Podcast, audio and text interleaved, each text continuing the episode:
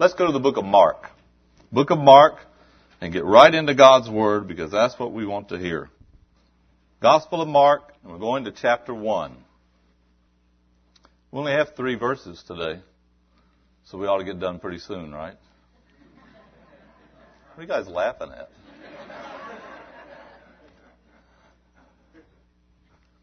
Verse 40. 40, 41, and 42. The word of the Lord says, And there came a leper to him, beseeching him, and kneeling down to him, and saying unto him, If thou wilt, thou canst make me clean. And Jesus, moved with compassion, put forth his hand, and touched him, and saith unto him, I will, be thou clean.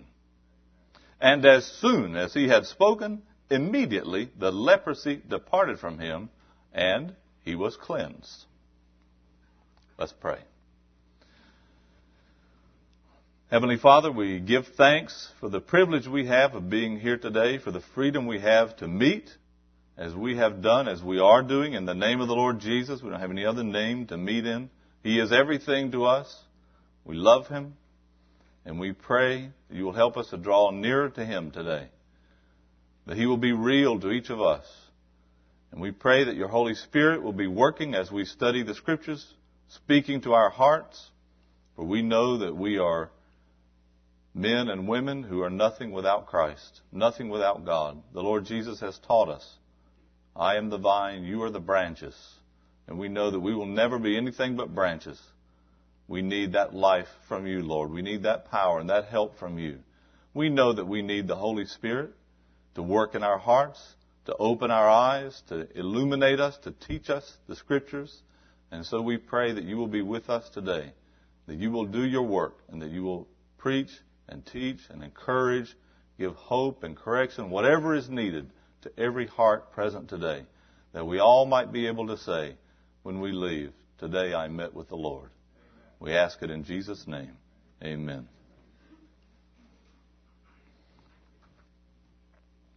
What is worse than AIDS? Very contagious and the whole world already has it. We gave out a, a tract, a gospel tract, that said that in Spanish. We distributed it through the, the whole province, the mountainous province that we lived in. Que es peor que SIDA, muy contagioso y todo el mundo ya lo tiene. See, now I know Emilio understands me. Porque hablamos el mismo idioma, ¿verdad? What's worse than AIDS? Very contagious, and the whole world has it. And a man came uh, out, and he took it, uh, took this piece of literature, and he looked at it, and he came running to us, and he said, uh, "Afecta el ganado?" He said, it, it, it, "Do the animals? Uh, does it affect the animals?" He had a lot of sheep and goats. He was worried it was some epidemic, and we said, "Yeah, yes, it is an epidemic. It's called sin."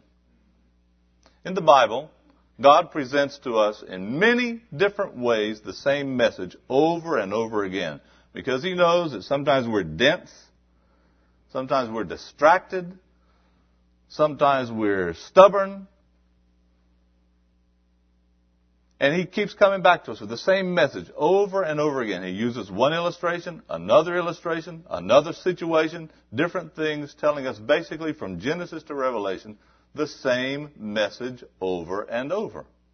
And the message we have before us today is that same old story told in three simple verses, and it gives to us an illustration of the problem of sin.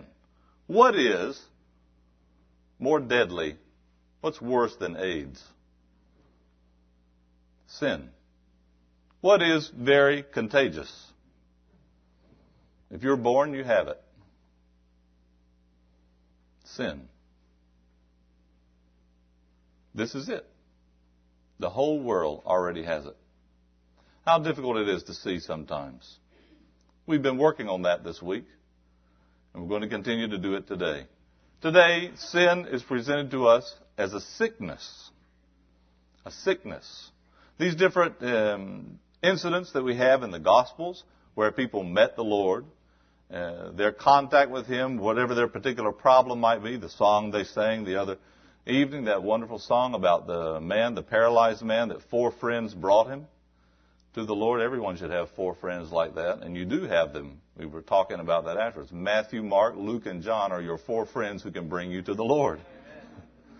But that paralyzed man, a blind man, a leprous man, a woman uh, with a problem for bent over for 18 years, another woman with a flow of blood she can't stop for all of these years. All these different problems that people have in the scriptures were real problems, literal problems, historical, correct problems that they had. But they're also illustrations. They illustrate to us the problem of sin. And here we're looking at a man today who has something called leprosy.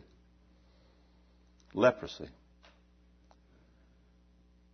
from the inside out. A condition that affects the whole body. And the skin begins to peel and rot and fall off. And finally, the person dies of it. If you, um, what's the name of that? Um, that movie? I'm trying to remember the name of the movie that Charlton Heston. Uh, that's it. And uh, if you saw that, then you saw a little bit of what a leper's camp was like. That kind of leprosy didn't have a cure, humanly speaking. And here's a man that in three short verses, not in uh, weeks and weeks of therapy, not in years of study and self-improvement, but in three short verses, in a few short moments of time, all his problem was gone and he was a different man. He wasn't a different man because someone told him he was a different man. He was different he could see it, and everyone around him could see it. He was different because the Lord touched him. I know the blood of Jesus can make the vilest sinner clean. And I know the touch of Jesus can make the vilest sinner clean. And he knew it. And he could have stood right up here with the gospel touch and sang that song. We're going to think about him for a few minutes. First of all, the man himself, verse 40, the leper. Then we're going to think about the Lord in verse 41. And then we're going to think about the result of their meeting in verse 42. Not very difficult to follow. The leper, the Lord, and the result of their meeting. Let's think about the leper for a few minutes together. First of all, his condition. Leprosy in the Bible is an illustration of sin. It's a, it's a real problem, but remember this. It illustrates another problem, a greater problem and how many people there were in the scriptures who at one time or another were healed by the Lord uh, of some problem, some physical problem that they had, but they never found faith in Him. And how many people today are only interested in Jesus and church and God and the Bible to try to get rid of some physical problem they have? And the Lord is compassionate. The Lord does care about our ailments, our physical problems. And He has power to do greater works than any doctor could ever do. He does.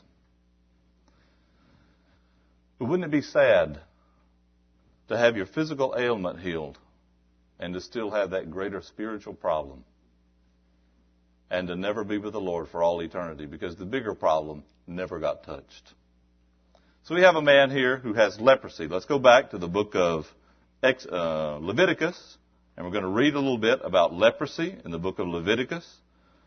You know, a lot of times in the Old Testament, if you go back and read, you find the, the beginning of the teachings, these things we find in the New Testament. A leper shows up, and we don't know much about leprosy and what it was like to be a leper unless we go back and read in the Old Testament. And you go back and you take a concordance. You know what a concordance is? It lists, or you have, they have them on computers now. You, it lists alphabetically the words that are in the Bible. So you look it up. L-A, L-E, and you look up leper, and then it tells you the verses in the Bible where leper, leprosy, all those things are mentioned. And you begin to read. You come way back to the book of, of Leviticus, chapter 13, and you begin to read. Chapters 13 and 14 in the book of Leviticus are dedicated to the problem of leprosy, to how to deal with it, what should be done. And one of the first things you learn as you're reading through the book, uh, or the chapter, chapter 13 of Leviticus, is that leprosy was a disease that was recognized by looking at it. The symptoms were visible. And the children of Israel were told that if a person had something that looked like leprosy, they had to take him to the priest, and the priest had to look at him. And he keeps using that word over and over again. Look at verse uh, 25. Then the priest shall look upon it.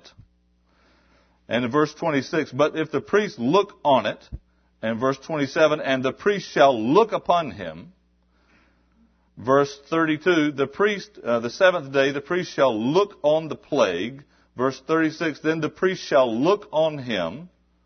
Verse 39, the priest shall look. It keeps saying this over and over again. You gotta look, you gotta look. Now why does God do that?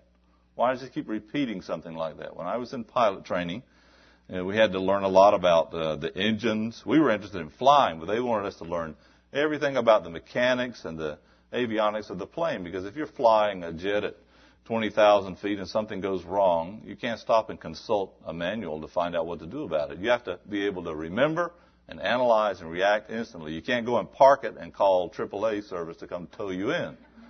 So we had to learn all of these things. But since we weren't too interested in it, they wanted us to pass the test. Well, they would always uh, emphasize to us when they come to a point that they were teaching us that was important. And the way they did that was by stomping the foot. And they would say, how many revolutions, minimum revolutions do you have to have on the engine during startup? 5,000 revolutions. That foot would start going. We'd all start writing like crazy people. Como locos. We would write it down. Because we knew that was going to be on the test. Foot stomping. When God repeats things in the Bible, when we find a phrase or a word repeated over and over again, that's what He's doing. So you read, one of the ways we read and study the Bible is we look for things that are repeated. As we're reading along and we notice sometimes it's a word, sometimes it's a phrase, sometimes it's a thought. It's the same idea. It's not exactly the same word. It's a little more difficult to see. But it's the same thought repeated in different words over and over again. And this is what we have here. You look at it. You look at it. You look at it. And then you come down to verse uh, 44 and he says, He is a leprous man. He is unclean. The priest shall pronounce him utterly unclean. His plague is in his head. And the leper in whom the plague is, his clothes shall be rent, his head bare, and he shall put a covering upon his upper lip, and shall cry, Unclean! Unclean! All the days wherein the plague shall be in him, he shall be defiled. He is unclean. He shall dwell alone without the camp shall his habitation be. There was no cure for leprosy. Lepers were not allowed to walk around in the midst of the children of Israel in their camp, and their company, unidentified. They were outside the camp. Their clothing was torn, their tunics that they wore, they tore their, their tunics. Their head was uncovered. They had to cover their, their lip cover themselves and they had to stand away from people and say, unclean. No one could touch them. They couldn't live with their family. They lived a lonely life because they had a terrible disease, a contagious disease, a deadly disease, and no one could help them. And so they, when they were identified as having leprosy, they were put outside the camp. Only God could help them. Only God could help them. So when we come to this man, this leper, this is a man who has a problem that he knows that no one, no doctor on earth, no priest, no amount of sacrifices in the temple, nothing can help him with his problem. He knows it. And he's lived that way. He doesn't tell us how many years he's lived that way, but this is the way he lives. A leper. A man who no one had touched for years. A man who hadn't sat down and had a meal with his family, hadn't been able to stand even and talk with his friends. A man who didn't know anything anymore about human companionship except with other lepers. But this day he's going to meet Jesus. Now, as we said, that's the, that's the condition of leprosy, the literal, you want to call it the medical problem of leprosy described in the Old Testament. Then come a little further in the, New, in the Old Testament over to the book of Isaiah, and we're going to see another description of leprosy, chapter 1. And here, In Isaiah chapter 1, here the Lord, speaking through the prophet, describes a leprous person, but he's speaking to the nation of Israel in a sense that tells them that the whole nation of Israel has leprosy, but they don't have it physically. They have it spiritually. He's, he's referring here to the spiritual condition of the nation of Israel at this time. He says in Isaiah chapter 1 and verse 5, Why should you be stricken any more? You will revolt more and more. The whole head is sick, the whole heart faint. From the sole of the foot to the head there is no soundness in it, but wounds and bruises and putrefying sores. They have not been closed, neither bound up, neither mollified with ointment. What's he talking about here? He's not talking about a physical problem. Look at verse 4. O sinful nation, people laden with iniquity, seed of evildoers, children that are corrupters. They have forsaken the Lord. They have provoked the Holy One of Israel to anger. They are gone away backward. Now, in that context, in that context, not our imagination, near context, the very next verse, he begins to speak to them about a sickness that they have. And he's describing sin as a sickness. He's saying this whole nation is full of corruption, spiritual corruption, evil doers, loaded down with iniquity, sinful people, he says. But then he begins to describe them this way. He says, the whole head is sick. The head is sick. The heart is sick. The feet are sick. He says that from top to bottom, they're just covered with wounds and bruises and sores that uh, full of pus, inflamed, uh, oozing. No, nothing is being done. No ointment. They're not bound up. No medication. They're just exposed. This awful looking sight. He's describing what the we could say the worst case or the worst uh, phase of the sickness of leprosy would look like in a person. It begins small. Maybe it's on their eyebrow. Maybe it's in their head. Maybe it's on their shoulder. Maybe it's on their foot or in, on their hand. But then it spreads and it spreads and it spreads, and pretty soon you see it all over the body.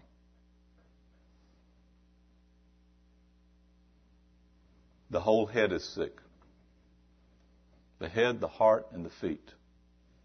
And this is a description of the human being, not just the nation Israel of Israel in its time, but is the way God looks upon people who have not been converted. He says, You might be a nice person, a good neighbor, you might have money, you might have education, you might have health, you might be clever, you might be witty, you might be funny, you might be serious, you might consider yourself a deep thinker, you might be however you might be. But you have, in the eyes of God, a spiritual problem. You have a leprosy. The head is sick. You don't think right. You don't think right about God. You don't think right about yourself. You don't reason right. Someone said sin in a person, in a human being, is a form of dementia. Es una locura. We're crazy. We don't think right. God says, and, and so many times this has happened, you speak to people and you say, now look, in Romans here it says, all have sinned and come short of the glory of God. There's none righteous, there's none that doeth good. And they sit and smile and look at you and say, you say, so what do you think your problem is? Oh, well, I'm basically a good person. I'm basically a good person. They're not thinking right. They're comparing themselves to other people, as we said the other evening. I haven't done some of the things that other people have done. But you're not thinking right. Sin affects the mind. Sin affects the thoughts. And people don't think right about themselves. They think they're okay when God says you have a serious, deadly disease that's uncurable except in the hands of God. The whole head is sick. And the heart. The heart in the scripture, it's not talking about the muscle, it's talking about the seat of the emotions and the will, that inner part of us, how we react to things, how we decide and choose. And he said, it's all wrong. The affections, the emotions, they're all sick. We enjoy things we shouldn't. and we are bored and uncomfortable with things that we should enjoy. Nobody more uncomfortable than a person who's not a born again believer when they're listening to the gospel being preached. Nobody more uncomfortable. Twist in the sea, get up, go in, go out. They just can't stand it. They'd rather be watching a football game. They'd rather be out in the bay sailing. They, they'd rather be doing anything than listening to this man torture them with these verses and insult them. This is how they feel about it. The heart. Their affections are all out of place. They're all confused. They love things that won't mean anything in eternity. And they don't care about things that really are the only things that can provide them hope. You talk to them about the gospel, and they're looking at their watch and thinking, when is he going to be done so I can go eat lunch?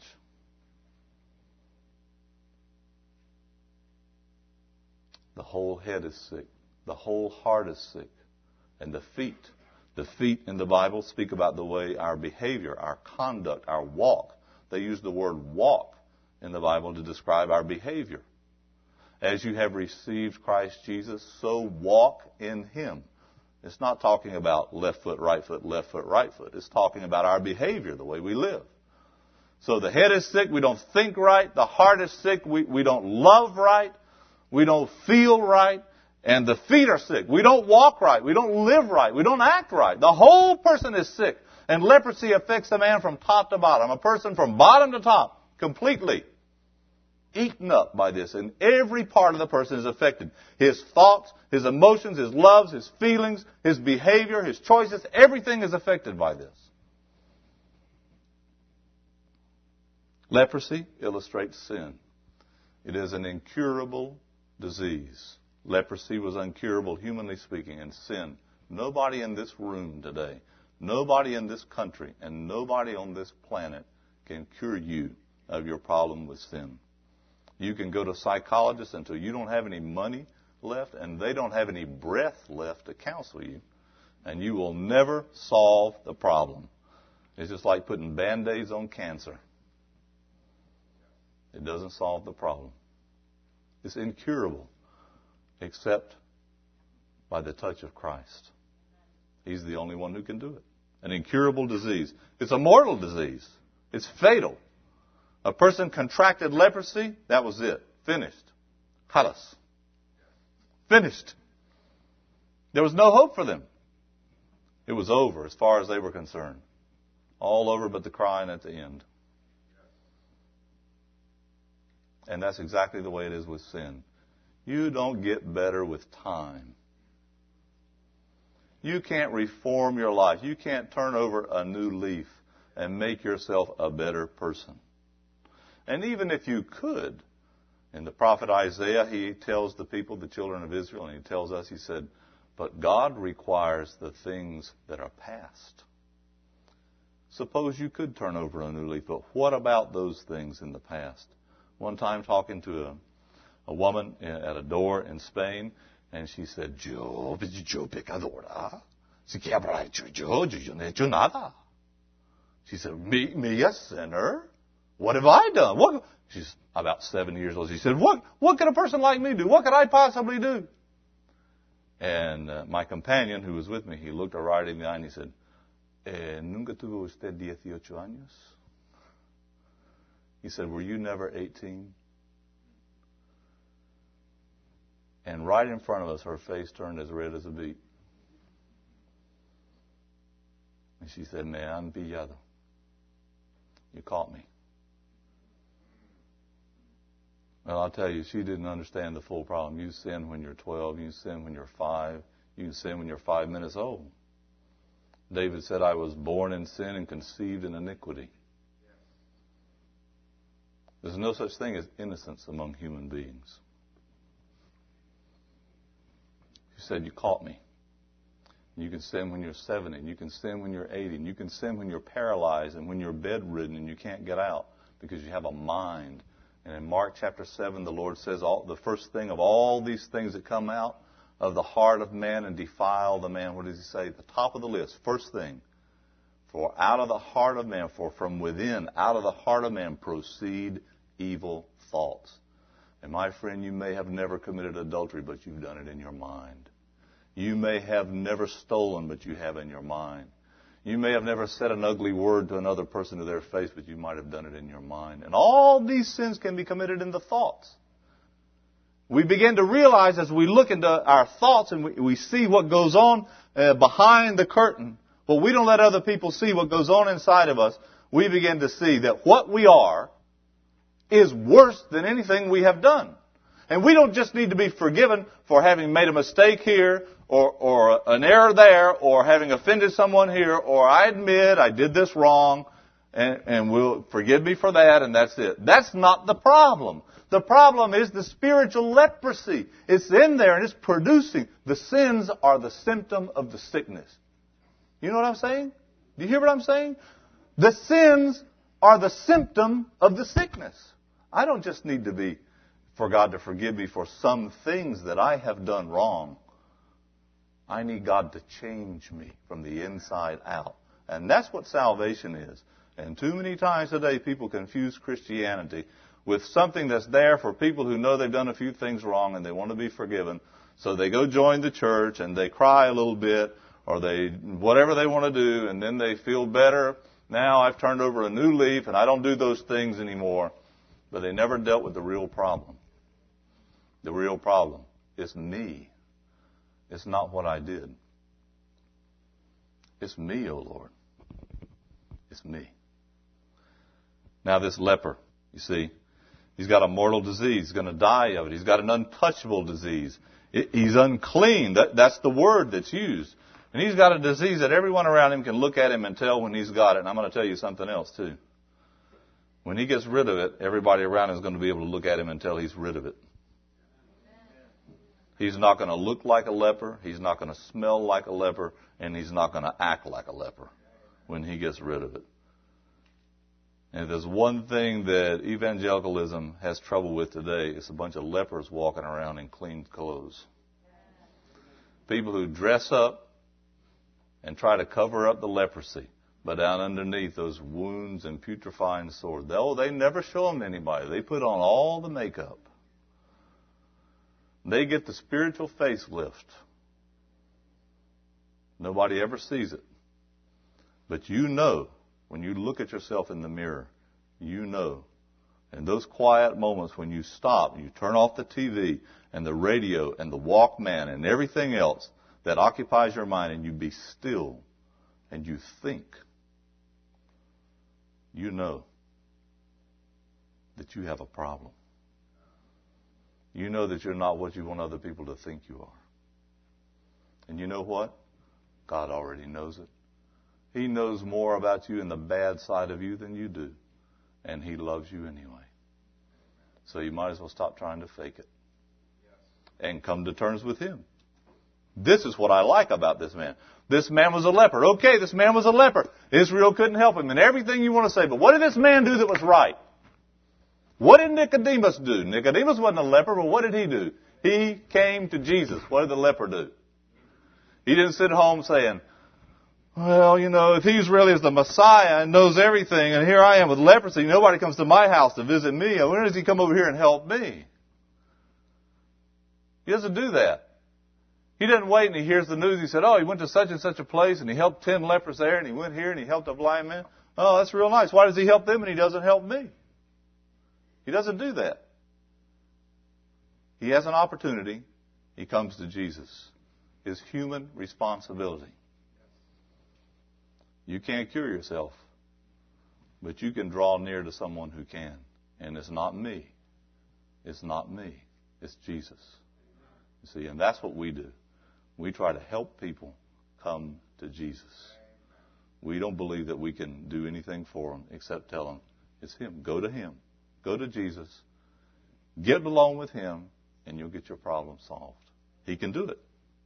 An untouchable disease, an incurable disease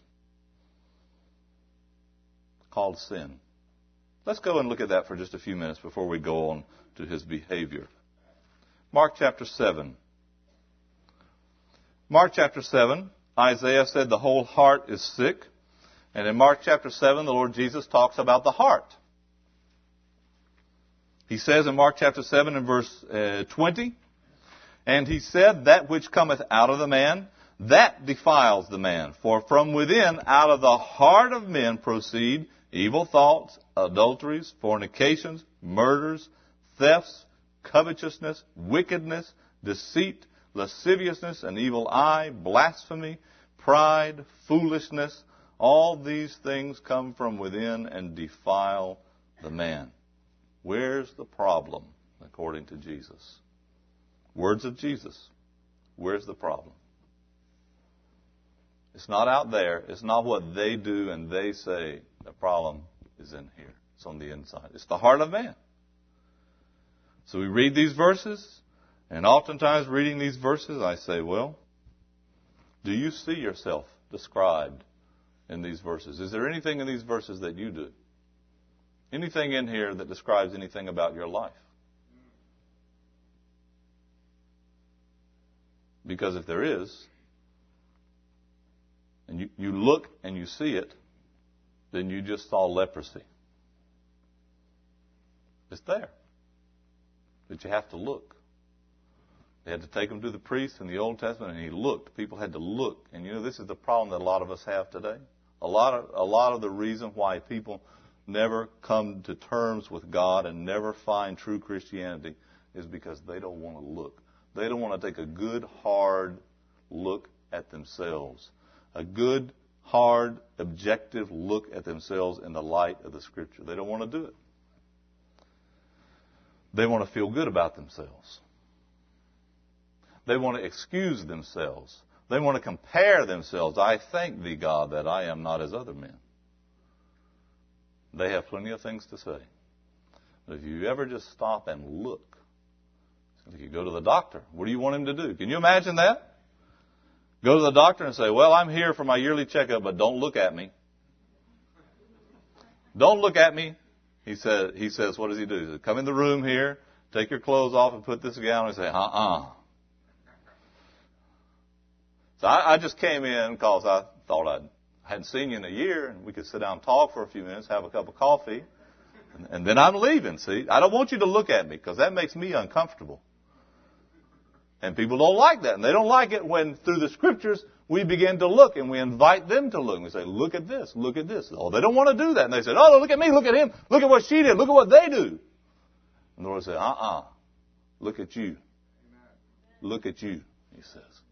Tell the doctor, don't look at me. Don't analyze me. Now we're just going to take a, a blood sample here. No, no, no. What do you want to do that for? Don't analyze my blood. I don't want to know what's in it. I'm okay, and I don't need to know. What I don't know won't hurt me. Don't tell me about no cholesterol. Don't tell me about any other kind of problem. I don't want to hear it. Just leave me alone. Let's have that cup of coffee and I'm going on. Whatever you do, don't diagnose me. And what do we say sometimes when people open the Bible and or they invite us to or they quote a scripture to us? We say, You're judging me. You're diagnosing me. I don't want to be diagnosed. I don't want to be looked at. I don't want to be analyzed. I don't want to be diagnosed. I just want to have a little friendly talk and let's all be friends and feel good about each other and ourselves, and that's it. And the Lord keeps saying, You need to look. You need to look. That word that keeps coming up in the book of Exodus, chapter 13. Look at him. Look at him. Look at him. He says, Look, examine. And if you do, you'll see the problem. You said, why do you people at San Ramon Valley Bible Church always do this? Why are you always harping on this? Well, I'll tell you why. because we're lepers who've already been cured. we had it too. We know what it's like to get in contact with Jesus Christ and to have that sin taken away and to have to have all of that ugliness cleansed in a moment of time and to have a new life and to be made a new person. See, we're not talking about an emotional experience or joining a social club. We're talking about having your life changed from the inside out. See? And he can do it. He can do it. So we're not going to say that to the doctor, and we're not going to treat God and the scriptures any different. We're not going to come here and open the Bible and say, okay, I'm here, but don't look at me. And don't analyze me and don't diagnose me. Because I just came to say hello on Sunday and to be nice and let me out of here. I'm ready to go eat.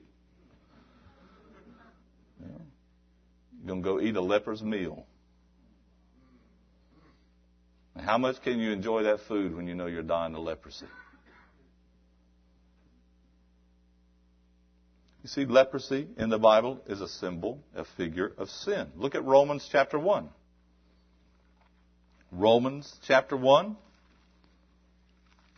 Just another of the many texts in the scriptures that talk to us about what's on the inside of us.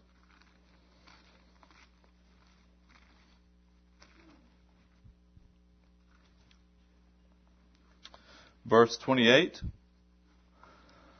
Even as they did not like to retain God in their knowledge, God gave them over to a reprobate mind to do those things which are not convenient, being filled with all unrighteousness, fornication, wickedness, covetousness, maliciousness, full of envy, murder, debate, deceit, malignity, whisperers, backbiters, haters of God, despiteful, proud, boasters, inventors of evil things disobedient to parents.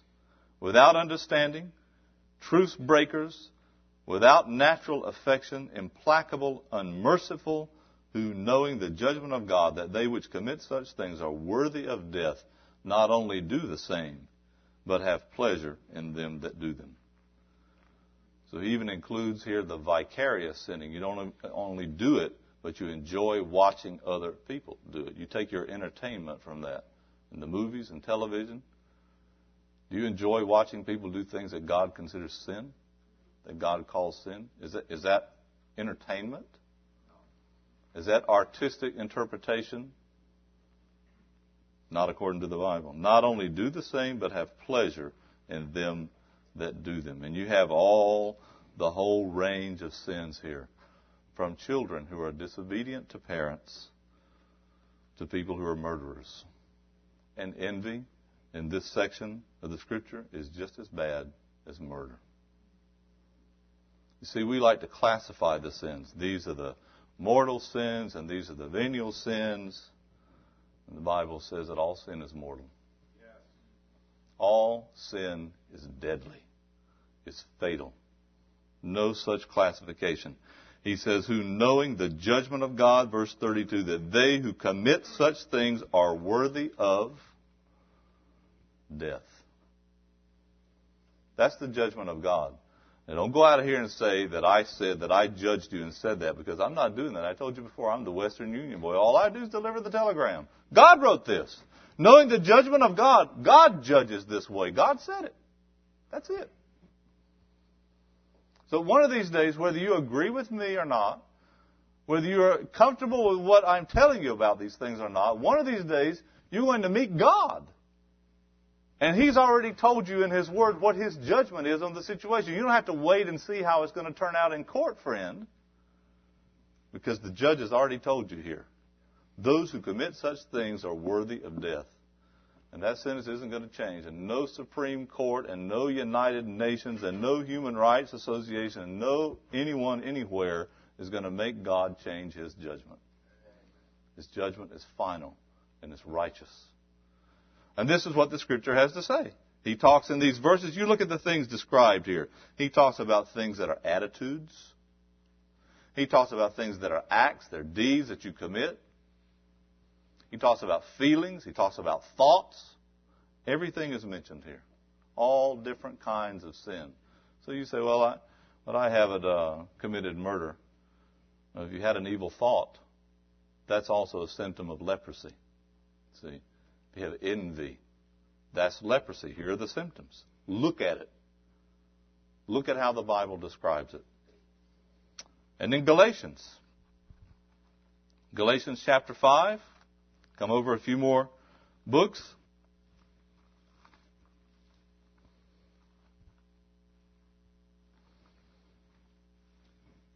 Galatians chapter 5, verse 19.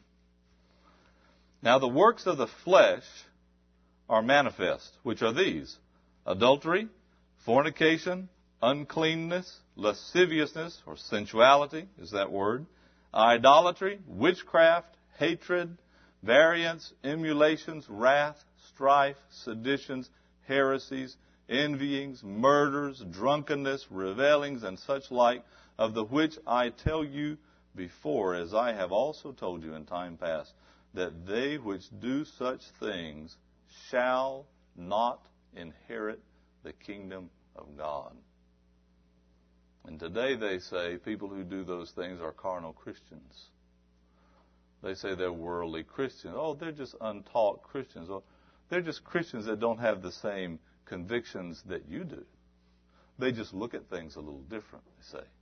And the Bible says, the Holy Spirit says, the people who do those things shall not inherit the kingdom of God. God's not going to have anybody affected by leprosy in heaven. No spiritual lepers in heaven. That kind of stuff's not going to make it there. Look at 1 Corinthians. Go back now uh, to 1 Corinthians. We're going back the other way. Chapter 6, verses 9 to 11. 1 Corinthians 6, 9. Know ye not that the unrighteous shall not inherit the kingdom of God? Be not deceived. Neither fornicators nor idolaters. We have to use that, that word a lot in our country. Country I live in, Spain. Idolaters, nor adulterers, nor effeminate, nor abusers of themselves with mankind, nor thieves, nor covetous, nor drunkards, nor revilers, nor extortioners shall inherit the kingdom of God. And such were some of you, but you are washed, you are sanctified, but you are justified in the name of the Lord Jesus and by the Spirit of our God. Now, the Lord makes it very clear in these passages that we've been reading that on sin, He has placed the death penalty.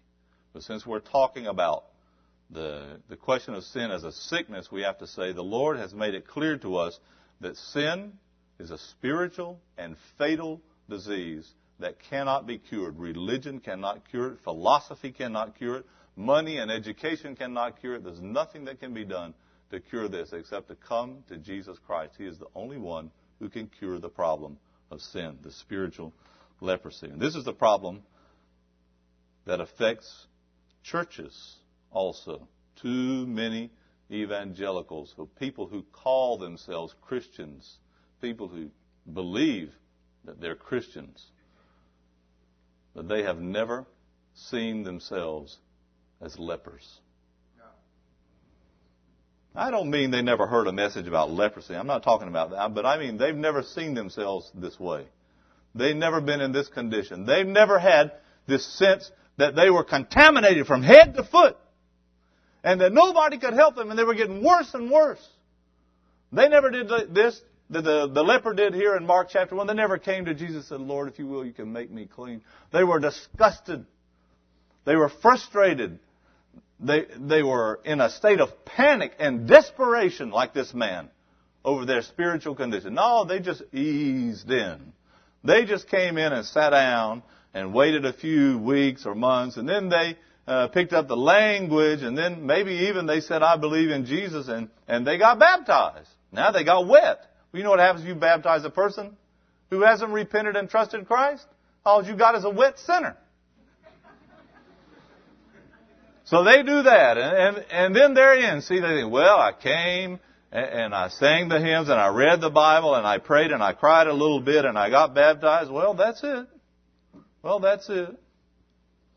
And they can't ever remember a time in their life when they felt utterly disgusted and frustrated and worried sick about their own spiritual condition. They didn't come to Jesus that way. They came and they talked to, to please one of their friends. They talked to the pastor, they talked to the preacher, they talked to somebody, and they said a little prayer and they, well now mama will be glad. Now my parents will, will be okay with me. I know they really want me to get saved, so I'm going to try this. I'm going to do this. People used to wear that little button called Try Jesus. What do you mean try Jesus? 30 days risk free? What are you talking about here? Jesus never said, try me. That's not the way he talked. And this concerns me, and it should concern every person here today. If you think you're a Christian and you don't ever remember a time in your life when you were deeply concerned and upset about your own personal spiritual condition and you came desperate to the Lord looking for help. Well, I don't know what you think you got saved from. See? Is if you don't get saved from your sin, what do you get saved from? I don't know. Like we say in Spanish, ¿y cómo se come? How do you eat that? What do you do with that? This man had a problem, and he knew he had a problem. And the Lord says in Revelation 21, 27, He's talking about the heavenly city. He said, Neither shall there enter into it, heaven, anything that defiles, anything that's contaminated. Heaven is a wonderful place, full of glory and grace. There I'll see my Savior's face. We used to sing that. And that's the way heaven is. And I need leprosy in heaven. Not any sin in heaven. Not any people with attitude problems. They learn the outward behavior, but on the inside they're full of all this other contamination. It's not there. That's all gone in heaven. Neither shall there enter into it. I tell you what, there's one thing heaven has. It's not St. Peter, but heaven has a good doorkeeper. Nothing's going to get in that's unclean. You know who the doorkeeper is? It's the same person who's the door. Jesus Christ said, I am the door. By me, if any man enter in, he shall be saved. You don't get in by coming to Jesus and saying, What's happening? Uh, got, got room for one more in there? People who come to Jesus are desperate. They're not trying to get in a social club. They're not trying to please somebody. They're dealing with a problem that they have, and they know it's a serious, a fatal problem, and He's the only one who can help them with it. You think this man didn't know that? This is not a boy. This is not a young person. This is a man. He's got leprosy. He's lived a few years, and he knows nobody else can help him. And he comes to Jesus because he's his last hope. Now, you hear me. He's your last hope, too. He's your only hope and your last hope. And if you don't know that now, you're going to know it. We wish you would know it now. Have you seen yourself that way? You ever seen yourself afflicted with spiritual leprosy? Have you ever seen the sin and the ugliness of your own heart? Have you ever been able to say about yourself honestly, I know the diagnosis, and when these verses talk about all these lists of sin, they're talking about me. I'm not going to get this, a copy this, and give it to someone else, because it's talking about me. It's describing me. Could you put on a big sign this morning and wear it big as this piece of paper we had that said sinner and just put it on and wear it around for a week? Would you like to do that? You don't want people to know that. We hide that with our behavior. We put on a suit, we put on makeup, we dye our hair, we do all these things. We try to make the outside look nice. And spiritually, we do these things too. We try to hide that from people. We don't want them to see the ugly side. We don't want them to see these things. And then we begin to believe the lie. Because we're successful in hiding them from some people, we begin to believe the lie. We begin to believe that we're okay. Well, you can believe that if you want to. As I told someone the other day, God has a different take on you, if you want to call it a take. God sees things differently. Now, of the two between you and God, which one do you think might be mistaken? Is that like that question where they say, guess which hand the marble is in? The leper has this condition. If there's somebody here today with that condition, why do we dwell on sin? Why do we talk about these things? Because, dear friend, we want you to see the condition because we had to see it. And when we saw it, when I saw how bad off I was, I went to the feet of Jesus and I said, Lord, help me. Lord, save me. Lord, I'm serious. I need to be saved. And I knew things. I was 24 years old. I've been raised in the church. I had been baptized when I was 13. I sat in the conferences. I could have said, you know, well, I trusted Jesus as my Savior. I could have said that back then, and I got baptized.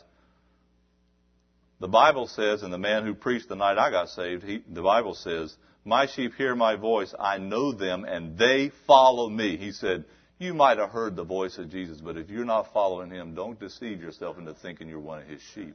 The Lord Jesus said, My sheep hear my voice, I know them, and they follow me. They do two things. A lot of people heard. A lot of people saw in Israel. A lot of people around this leper and a lot of people around these other people. They saw and heard the works and the teachings of Christ and they were never changed by Him. They weren't changed. They didn't follow Him. And you think because you've heard, you read a little of the Bible, you've been a little to church, you try to be basically a good person, you think because you know something about Jesus or something about Christianity Man, woman, you better get it straight. Because if you make a mistake, it's for all eternity. The stakes are high. They're high. It's forever. See?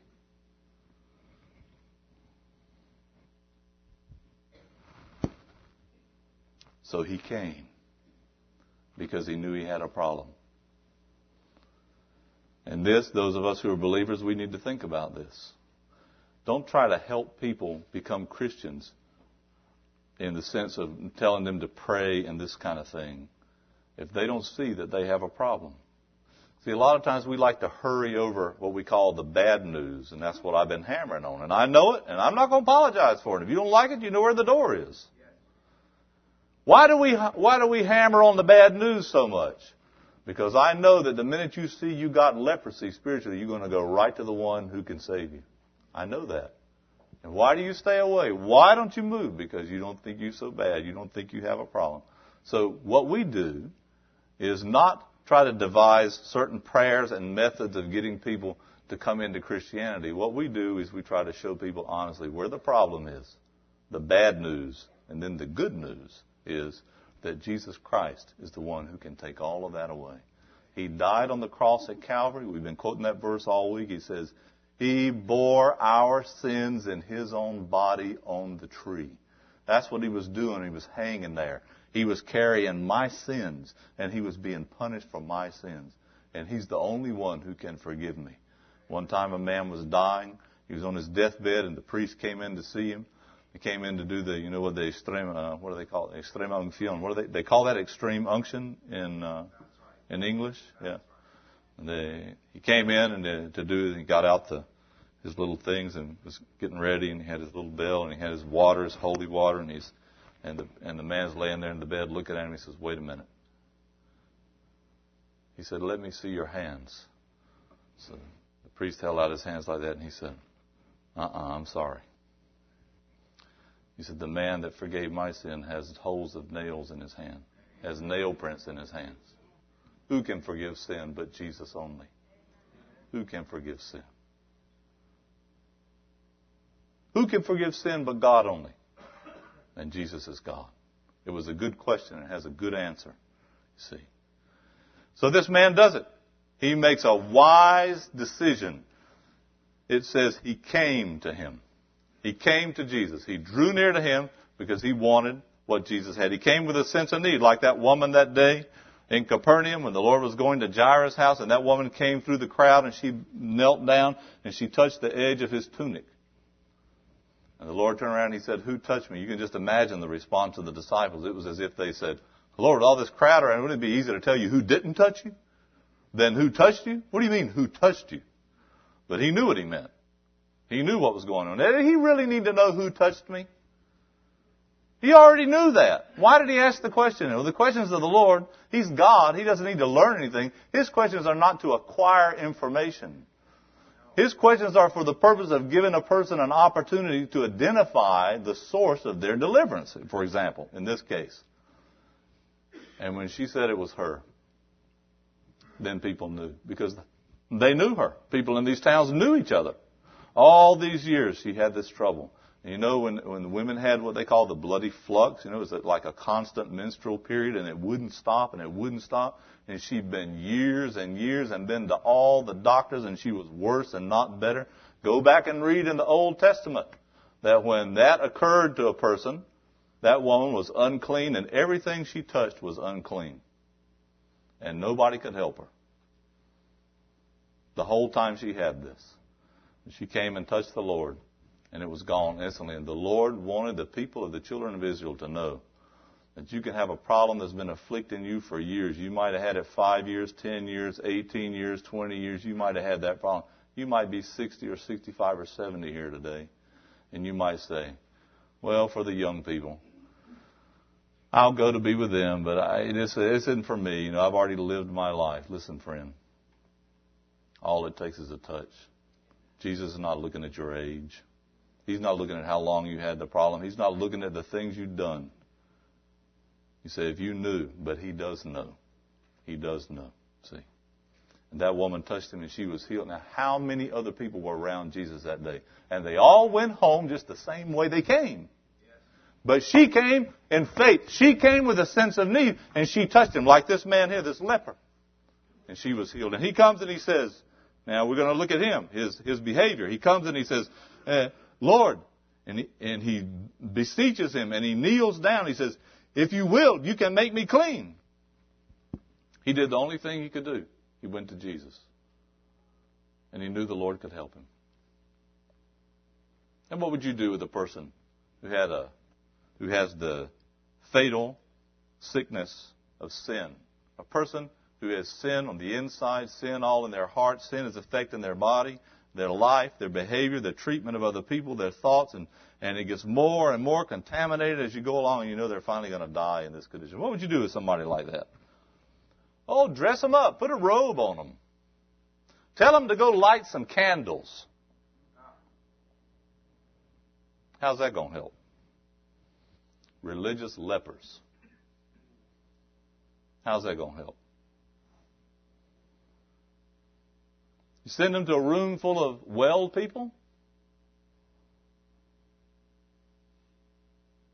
You send them to go go sit with those people. If it's a person who's sick uh, with leprosy or somebody, say go go sit in a room over here. There's a whole room full of people who don't have any leprosy. You go sit with them for a while. Not going to get him well? Sit with all the well people. Go to church. You have a problem with sin? Go to church. I have a few problems in my life. I'm going to go to church. You're going to go sit with the well people. Well, some are.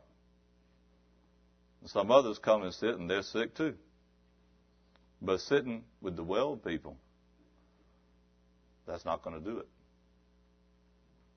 You going to do with the person who's sick? They got leprosy. Send them to the library. Do a report on leprosy. Go study leprosy.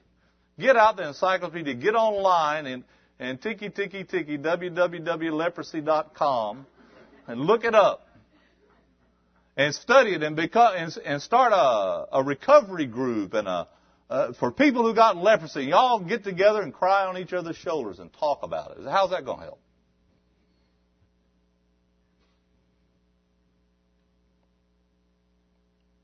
People think that knowledge cures our problems. Well, knowledge might help you with some problems, but knowledge alone will not help you with the problem of sin. First of all, you have to know you got the problem. So up to there, knowledge is good. But knowing it and admitting it is not the same thing as getting the help you need. Jesus has got the help. You know you got the problem, Jesus has got the help. What are you going to do? You're going to send him to a doctor who can cure him, right? I know a doctor who cures these cases. You're not going to send him to a room full of well people. You're not going to send him to the library or the university. You're going to send him to the doctor because he's the one who can take care of it. And that's what we do. We tell people, you need to meet with Jesus. You need to meet with him personally. He can cure your problem. So he comes.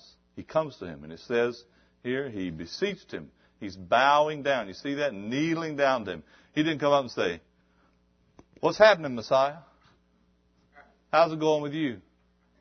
He did try to ease into some conversation and say, well, I'm going to wait until maybe we can, can I talk to you for a minute and get off alone and say, I think I might have a little problem. He came right up, running down in front of everybody, got down on his knees. He was down there saying, Lord, help me. He's looking up at him. Lord, if you will, you can make me clean, Lord. And he's down here like this. What's he doing down there? Did he have to do that? He wanted to do that. Was he ashamed to let other people see he had a problem? Was he going to run off in the corner somewhere? He going to say, well, I'll pray about it. I'll go home and pray about it and think about it. You know what? hypocrites are afraid to be exposed in public. They are people who are fakes, people who are deceived, people who are shallow, and people who know that something is bad wrong, but they're not ready to deal with it. They are afraid to be exposed in public. But when you know you have a problem, you don't care who's looking. Say right now, right now. One man got up one time and a man was preaching about hell. He got up and he came and he ran and he, he kneeled down right in front of the pulpit where this man was preaching. And he's crying. And the man kept on preaching. The man, he's kneeling down there crying out loud and everybody heard him. One of the deacons got up, he went over and he waited on him. He said, control yourself, brother, control yourself. And the preacher said, get away from him and let him cry. Hell ain't half full yet. He said, let him cry. Quit trying to tell him to control himself.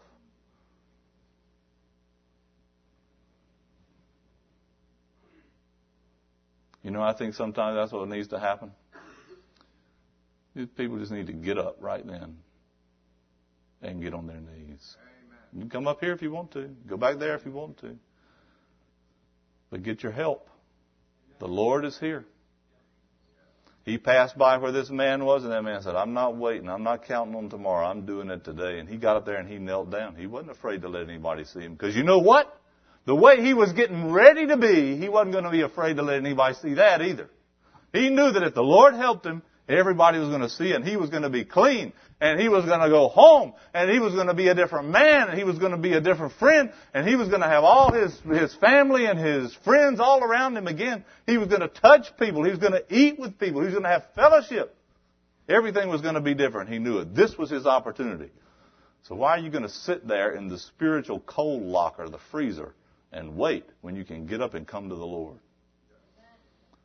Why are you going to put it on hold when you can come to Him? He came and He kneeled. He's humble and He's pleading. He recognized His need. You know, I think about what He said, if you will, you can make me clean. He didn't say, uh, you can help me improve my life. He said, you can make me clean. Because you know what He knew He was? He knew he was the opposite of clean. He knew he was dirty. He was contaminated. He was filthy. He knew that he was eaten up with this problem. He said, Lord, if you will, you can make me clean. He knew who had to answer. But this is the problem people have today. They come near to Christ, they read the Bible, they come to a meeting, they hear a sermon, and they're thinking but they're not thinking clear yet. They don't talk to Jesus about what they need. No, well, uh, I came because, well, you see, I have a problem at home. My brother, or my aunt, or my father, or my husband, or my wife, and I'd just like you to go and visit them. Somebody else. The Lord's looking him in the eye. The Lord knew what his problem was, and he knew what his problem was. He said, I'm not clean, Lord, and you can make me clean. And I wonder, do you know what your problem is today? Do you think that clearly about your spiritual condition? Each of us. Socrates, I don't quote Socrates much, but he said, the unexamined life is not worth living. The unexamined life is not worth living. And yet a lot of people do that. They go through life running from that examination. They don't want to know it. They don't want to examine it. You're going to have to eventually. He knew that he had it bad. He knew that the Lord could cure him. And that's why he came. And he knew it depended on one other thing, too. He had to ask for it. He wasn't just going to go stand out there on the road and wait for Jesus to walk by and let some of that holy air. You know, one time I was in, been to Israel a lot of times and stayed and taught in the churches there and visited other countries around it there's a bookstore in Jerusalem that used to sell bottles of air from the Holy Land. Now, they'll make money off of anything. Well, they, I say, I wonder if they knew that last night the breeze was blowing from Jordan. So, so, so they got Jordanian air. They didn't get it. They didn't. So you're going to stand there by the road and wait for this little holy air to roll off of Jesus as he goes by. So I was there. I saw him. I was near, but I went to church, but nothing happened. Huh? I went to church, They invited me to go, and I went to church, and I sat there, and I waited for it to happen, but nothing, nothing happened. It didn't work for me. What are you talking about? What are you talking about? It didn't work for you. There's not any magic here. It's not going to come oozing out of the ceiling. It's not in the air. It's not a secret. It's Jesus Christ. You want help? You say, Lord. You don't talk to me, you talk to Him. Lord, if you will, you can make me clean. I'm dirty. It's me. Lord, help me. See? And you ask for it, and you get it from Him. How many people go to hell because they're too proud to say, it's me, I'm unclean? How many people go to hell after being near Jesus, like so many of those people there? They were near. They went. They listened. They thought. They waited for it to hit them. They waited for some emotional experience. And that's not it. Salvation does not take place in your emotions. When God forgives a person, it takes place in heaven. He declares that person forgiven and clean. And then, of course, you do feel something. But it's not emotions first. And it's not going to hit you. People say, I received the touch. What are you talking about? I, I felt this warm feeling come over me. I, Oh, you spilled your hot chocolate. what are you talking about? This, this, is, this is not touchy feely. This is, I know what my problem is, and I'm coming to the Lord with a clear idea of who He is and what He can do for me. You're a sinner. Jesus Christ died on the cross for you. You have a problem with thoughts. You have a problem with anger. You have a problem with words, with deeds. Your life is not what it should be. You don't do the things you should and you do the things you shouldn't. And why do you do that? Because you're a spiritual leper. And Jesus can make you clean. You don't need to be reformed. You need to be spiritually born again. You can make me clean, he said, if you will. He knew he had to come. He knew he had to ask him. And that's what we're telling you. Go on, ask him. Don't wait to talk to me. Go on and ask him. Lord, make me clean. Make me clean, Lord. See? This is what happened. Because if you do that, it says Jesus, now we come to the Lord. Jesus moved with compassion because you think if you're exposed, it's going to be embarrassing. If you're exposed for who you are, you, it's going to be embarrassing. But it's not. The Lord never laughs at or ridicules a person who comes to Him with that sense of need. The Lord has compassion. He has compassion. And you know what? Every true Christian who sees a person come to the Lord and expose themselves as the leper who needs to be cleansed Every true Christian feels that same compassion because I've been there. And I know that if it wasn't for Jesus Christ, I'm nothing but a lousy leper. I don't have anything to be proud about. No, no. So the Lord has compassion, you see. This is what He feels. He loves us. He wants to help us. But He will not help you if you don't come to Him and ask for it. He won't do it. He won't force your will. He won't impose himself on you. You got to ask for it. See? Get rid of that pride. Get rid of that stubbornness. And say, Help me, Lord. And He will. He put forth His hand and He did what no one had done. Who knows how many years it had been. Remember that in Leviticus? They had to go outside the camp. They were unclean. Nobody could touch them. How long had it been since that man felt anyone put a hand on his shoulder? How long had it been since he felt the touch of affection? How long had it been since he felt the touch of a friend? How long had he been alone and miserable in his loneliness? I don't know, but the first thing Jesus did, he knew what he needed. He reached out and he touched him. You can't contaminate Jesus with your sin. The, the, Israelites, they couldn't touch him because they get leprosy. But Jesus is holy and righteous, and that holiness and that righteousness goes out of him to those whose lives he touches. See? He could touch that leper. Nobody else could, but he could. He touched him, and he made him clean. He said, I will. Let there never be a doubt about the will of Jesus Christ. That man came with a little bit of a doubt. He said, If you will. And Jesus cleared it all up. He said, I will. Jesus said, and He's saying today, the problem is not on God's side. Nobody remains an unbeliever. Nobody keeps their spiritual leprosy. Nobody goes to hell because God wants them to. The scripture says in 2 Peter 3 9 that God is not willing that any should perish. So, my friend, if you perish, it's your own fault.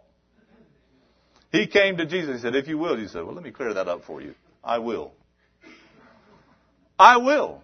He said, Be clean. And that's all it took. He didn't say, Okay, sounds good. Uh, how about every week at this time for an hour? It's not a process. He didn't say, Well, come on, let's meet and we'll see how it goes. The Lord didn't have to say that. He said, I will be clean. And it says, that, that word I like so much in the book of Mark, it keeps being repeated in the book of Mark. Immediately. It says, immediately, this is the result. As soon as he had spoken, immediately the leprosy departed from him. And he was, and he was what? And how do we know that? Well, we know it because the Bible says it. How did they know it? Uh huh. We said we were going to get to that, didn't we? And we're at the end now, so calm down. I'm ready to go eat too.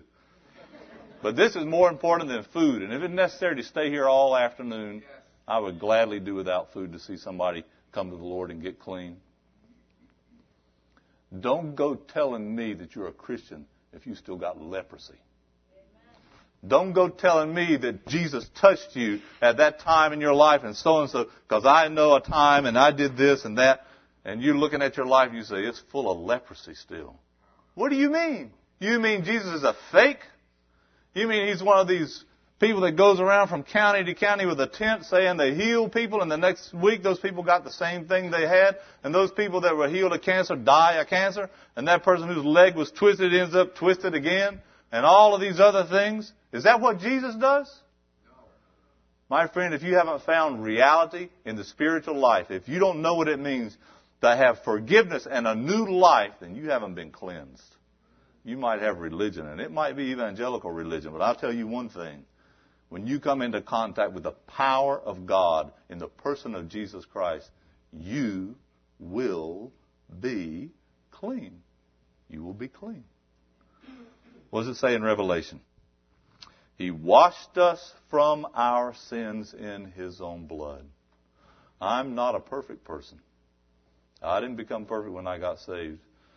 I'll just go ahead and tell you because one day I was talking to a man and he said, "Oh, know, I don't. I, I'm a." And we were reading about sin in the Bible, and he said, "Yeah, but I don't do any of those things." And he everything he did was okay with him. And I said, mm-hmm. "I said, can I talk to your wife for a minute?" He said, "What for?" I said, "I want to ask her if what you just said is really true. I want to ask your wife if you're really all that good." He said, he knew what that was about. So I'll go ahead and confess I'm not a perfect person. But I'll tell you one thing I'm not who I was. I don't have two decks of cards. I played with two decks before. And that's what we say in Spanish. Juega con dos barajas. I didn't do that. I don't do that anymore. God changed me. Amen. The thoughts, the desires, the appetites, the deeds, the priorities, the loves, everything changed. Everything changed from the inside out. You don't need to get religion. You need to get Christ. You can have religion and be a religious leper. But if you get Jesus Christ, you'll be clean. You'll be clean. And that's what we want to say. What the gospel touch saying today, I know, yes, I know, Jesus' blood can make the vilest sinner That's why he died on the cross of Calvary. He's waiting for you to come to him so he can apply the value of that death on Calvary to you in an instant of time, take away all of your sins. He died for you. He lives for you. And he's waiting. He's here today and he's waiting for you to come to him. Let's pray. Lord Jesus, we thank you this morning that you are the one who says, I will. We thank you that you're the one who wants us and you're the one who can help us. We pray for those who, perhaps today for the first time, have thought about these things in this way. That they would see their spiritual leprosy and realize that you are the only one that can help them. They will just be humble enough to come to you and to get down in that low position and say, Lord, help me. Lord, cleanse me. Take this sin out of my life. Wash me clean and make me a new person. You died for me. Lord, I give myself to you. We pray it in Jesus' name. Amen. Amen.